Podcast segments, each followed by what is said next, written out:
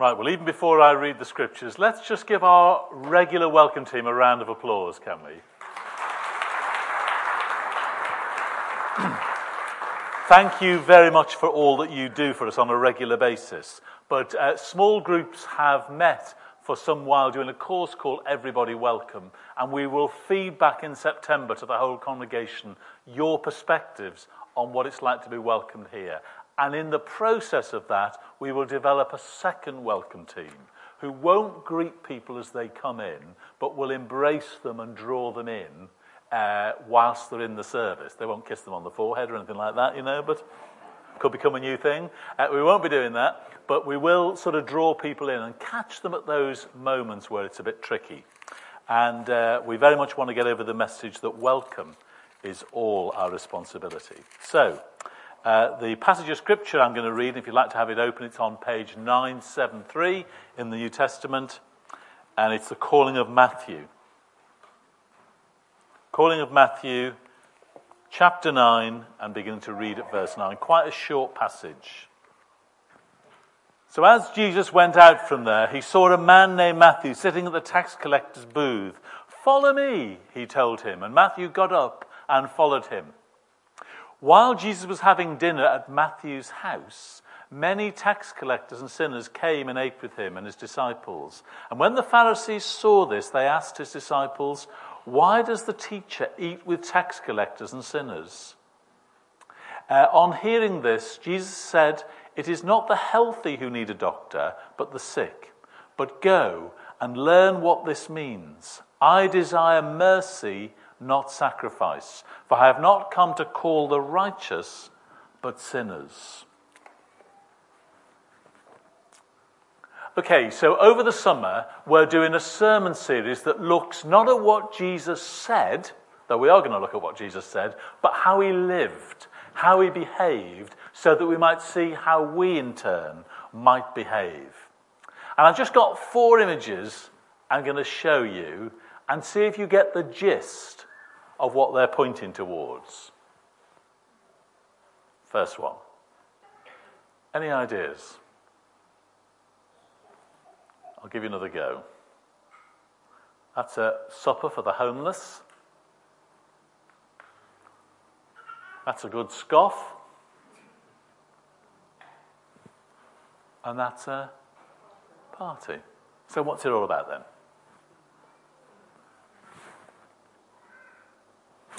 I'll help you out. Jesus likened the kingdom of heaven as an invitation to a party. He, like me, had a passion for food because he talked about it all the time. And everybody was invited to the party that Jesus extended, including the homeless, the destitute, and the bad ones. And at the very last slide I showed you, let's go to that. This is where he'd invited, someone had invited everybody to a party, and the in crowd had too busy. We'd love to come, honest, but too busy. So he said, Go out into the highways and byways and beckon everybody in. Now, the story we've heard today from the Gospel of Matthew is about a man called Matthew. And we discover that he later is described in chapter 10 as one of the apostles. And he's called to follow Jesus in the passage I've read to you, and we can learn so much for it. In verse 9 of this passage, Jesus was walking along. In another verse, and it says, He saw a man named Matthew sitting at a tax booth, and then Jesus uh, gave him a simple invitation Follow me. And it says, and without thinking twice, Matthew gets up and starts to follow Jesus. So, through an invitation and a welcome, a simple call leads to a simple and straightforward response. We don't know what motivated Matthew to follow Jesus. Perhaps he'd heard the preaching of Jesus and seen some of his early miracles that drew him on. We don't know, but Jesus called and invited and welcomed, and Matthew became a follower. And then the story unfolds, and there are four brief points to this sermon. The first three, you'll get the flow. Stick till the final one, because it's a sting in the tail. And the first concerns the hospitality of Jesus. As he sat at dinner in the house, and it says here Matthew's house, it doesn't say that elsewhere we read this As he sat at dinner in the house, many tax collectors and sinners came and were sitting with him and his disciples. Now, whose house was Jesus in? Our particular version says it was Matthew's own house, but elsewhere it doesn't say that. It definitely doesn't say that. It's quite an ambiguous statement. We can't be sure, but there's no hint, apart from what it says in this funny version, that Jesus went to Matthew's house. Something else was going on. In Matthew 9, verse 1, the gospel writer tells us that Jesus came to his own town. And we're not talking here Nazareth, that's where he was when he grew up. We find from Mark 4 that actually he lived in Capernaum, where most of his ministry happened. And it seems that Jesus either had a house there as an adult or lodged there, possibly with people like Peter and a few others. But the idea was that in this story I've just told you, Jesus hosted the event. And I think this story only makes sense if Jesus is seen as behaving as the host, the welcomer. Because it seems that a central point of the story is that Jesus always welcomes sinners and outcasts on every occasion. He offers them hospitality. I want you to let that sink in. Shock, horror, church.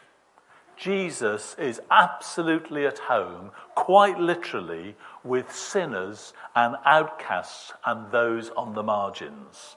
So much so that he was often the cause of offense to religious types. I wonder if you would be offended by Jesus.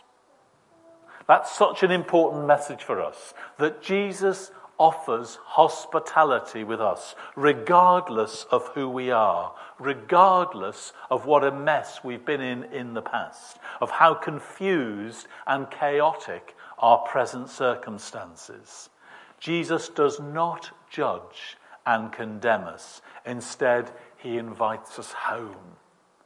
He wants to be the host and to share himself with us and invites us to share ourselves with him. Something of Beauty and the Beast coming in there. Hospitality is at the very heart of God's relationship with us. And that's why hospitality is such an essential spiritual gift. If you say to me, John, I could never preach, I could never be a church warden. I could never stand at the front. But I could run a coffee morning. I could invite people round at my home. But it's not the same, is it? Hospitality is a wonderful spiritual gift. Jesus had it, and it's supposed to be the very essence of the life of his church. Our God is a hospitable God. And we are called to be a hospitable church where everyone feels welcomed. Hint here, there are new people in church today. And there are normally new people in church at Aldridge most weeks. Let me read that line again. Our God is a hospitable God, and we are called to be a hospitable church. And what is at the heart of such a hospitable approach? It's simply this Jesus embraced people with unconditional love, just as they are. And that's my next point. Jesus accepted people as they are. Now, you might be starting to feel a bit uncomfortable if you're getting the drift of this sermon. One of the most fascinating things for me about this story in, in Matthew's Gospel is not what is written here, but what is not written, what Jesus did. And what isn't written is that at no point did Jesus ask any of his guests at this point to change. He just accepted them as they are.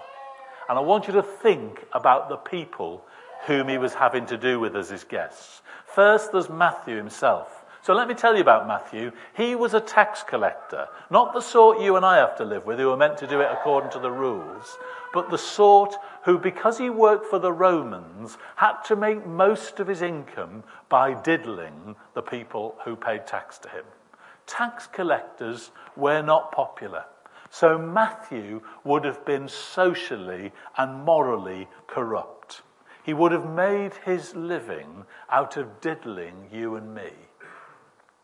And at this point, Jesus doesn't ask him to change. If it was Matthew's house, Jesus was happy to go there. And if it was Jesus' house, he was happy to have a socially and morally corrupt person as his guest. Second, we're told in verse 10 that there are sinners at the dinner table. Now, that's not quite as it sounds. Sinners were those who were really outside of God's people. They might have been bad uns, and Jesus certainly related to people whose lifestyle and morals were totally and utterly dodgy. But sinners is a broader phrase than that.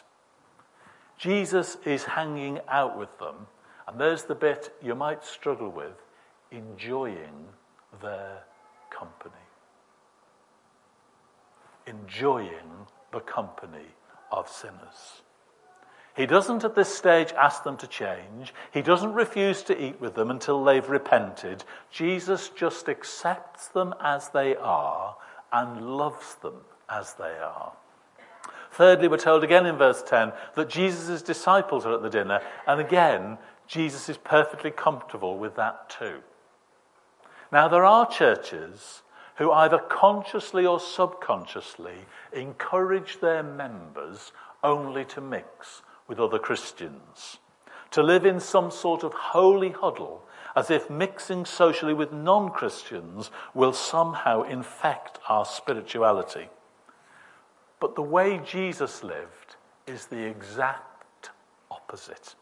He is quite happy to host a dinner party for tax collectors and sinners, and while he's there, he invites the church along just so that the church the disciples can learn to relate to people who know nothing of Jesus and the life of his family.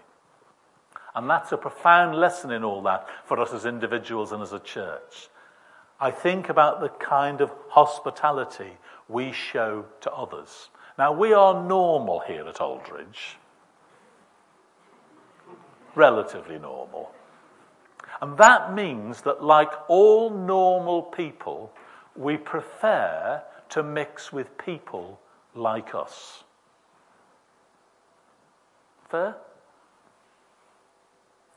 The life of Jesus, his lifestyle, challenges all of that. If we want to be a church that only really welcomes, I mean, we let anybody in, but only really welcomes people who are like us, we've got a problem with the Lord Jesus Christ. It's easy for a church to welcome people in on the condition that they become like us. We don't mind you being different. You can be weird if you like, as long as eventually you become like us. You can come and you can bring your kids as long as they behave straight off just as we want. That'll do. You can come to the Lord's table as long as you and your family change and you play straight away, please, or as quickly as you possibly can, by our rules. The hospitality that Jesus showed is radically different. Everybody is welcomed, everybody is loved. Nobody at this stage is asked to change in order to fit in and receive their place in the family. Of course, let's be honest, that would have been really, really difficult. And we must not underestimate, it must have been a bit of a strange do round that dinner table. I've shown you nice pictures of happy parties. Sometimes being God's family and being open to welcoming everybody stretches our imagination, our sympathies, our view of things, because we have a God who is extraordinarily hospitable. And Jesus calls us to be the same. What must it have been like? What must the tax collector have felt like? On the margins, he's looking at them and thinking to himself, how much have I diddled them in the last six months? The sinners would have been looking at the disciples thinking, their lives and their faith look so together. I could never be like them. And the disciples would have been looking at the tax collector and the sinners thinking, why is Jesus hanging out with people like that? Can't he see that we're the ones who are serious about the faith, not them? They're only here for one thing to get some dinner, and when they've had all that and everything they've eaten, they'll just leave and might never come back. Now, let's have a party for a moment in our minds. Let's sit round that dinner table.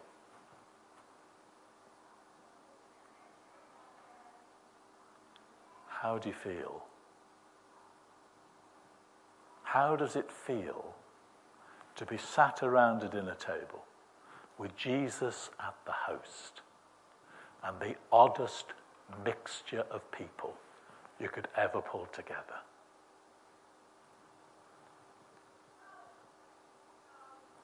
That's Jesus' idea of church. Might not be my idea of church nor yours, but that's what he had in mind. What would Jesus be thinking of doing as he welcomed Matthew in the way that he did?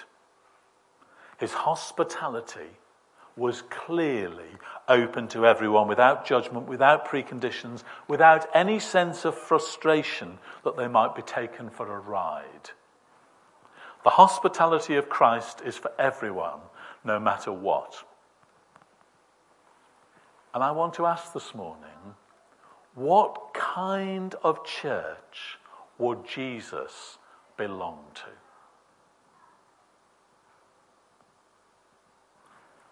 And would you want to belong to his church too? Now, if I've read Matthew's gospel right, this is the one that gets you right there. It is a very different approach to many churches.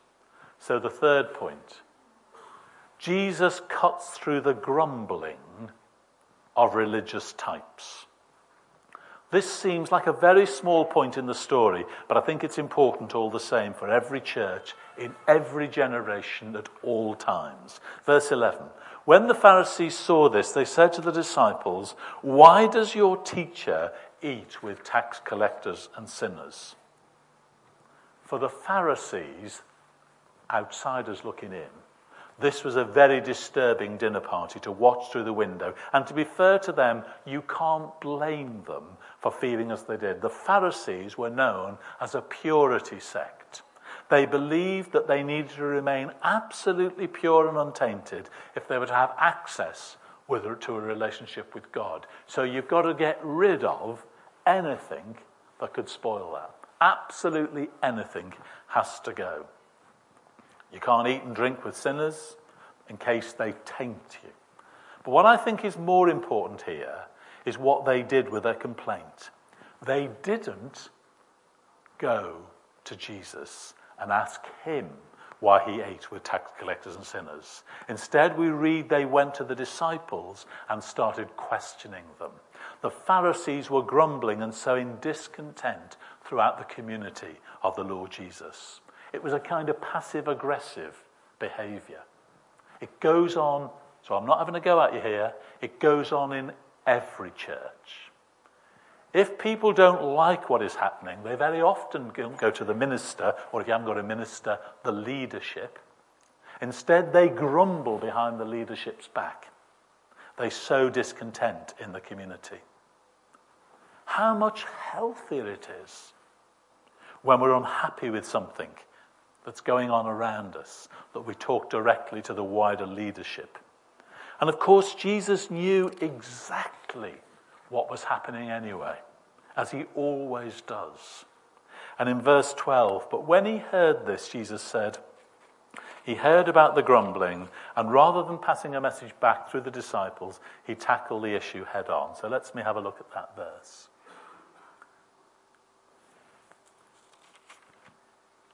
On hearing this, Jesus said, It is not the healthy who need a doctor, but the sick.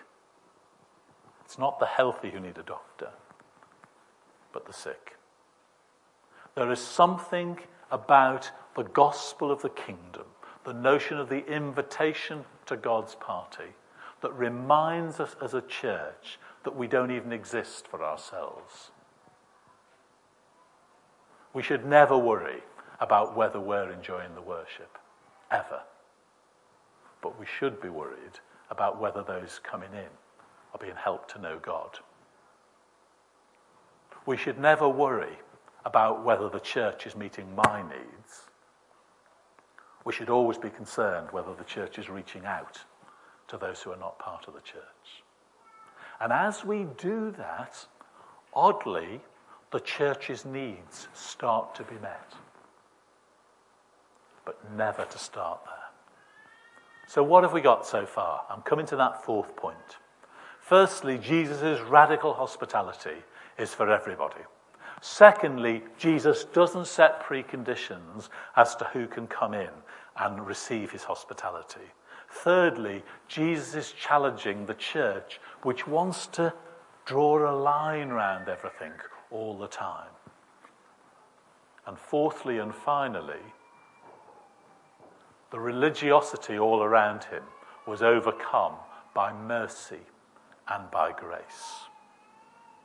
The Pharisees were hot on religious practice, but weak on the heart of their faith, which was about grace and mercy.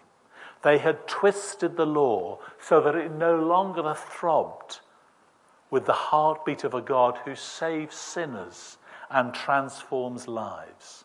And where Israel failed in reaching out to a lost world, Jesus came up trumps and remodeled all it was that God had ever asked of his friends, which is to love God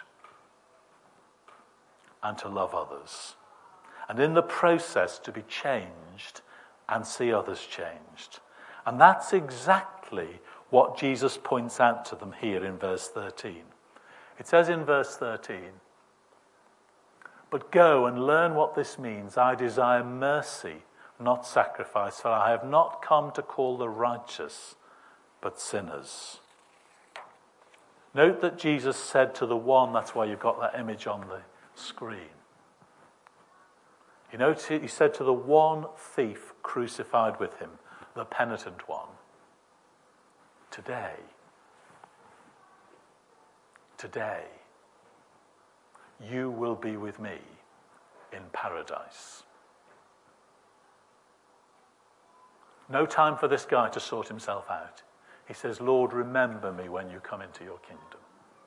And Jesus says, Today, grace and mercy at work, you will be with me in paradise. But he said it to only one of them.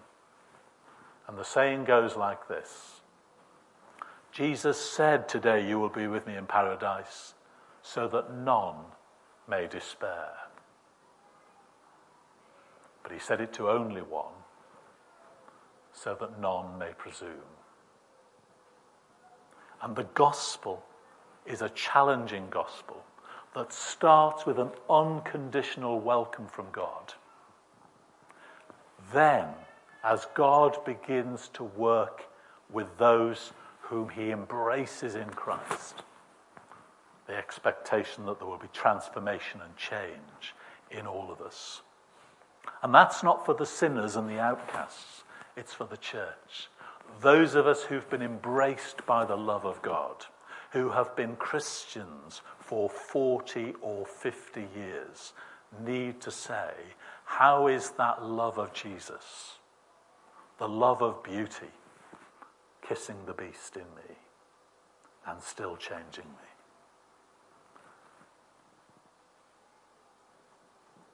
Grace calls for a response for salvation to be real. So if you've heard this sermon properly, it's profoundly challenging to any church the radical hospitality of Jesus that everybody's welcome. And some people would stop the sermon there and say, that's all you need to say. But if you've been embraced by the love of Jesus, if he has touched your life, and if he's working on you, then you will change. And you will go on changing as his grace does its work in your hearts. And when that happens, sinners become saints, vagabonds become agents of the kingdom, and true disciples move on to a faith which is costly and which involves celebration of the life that comes from God's embrace. And as I close, there's a thought.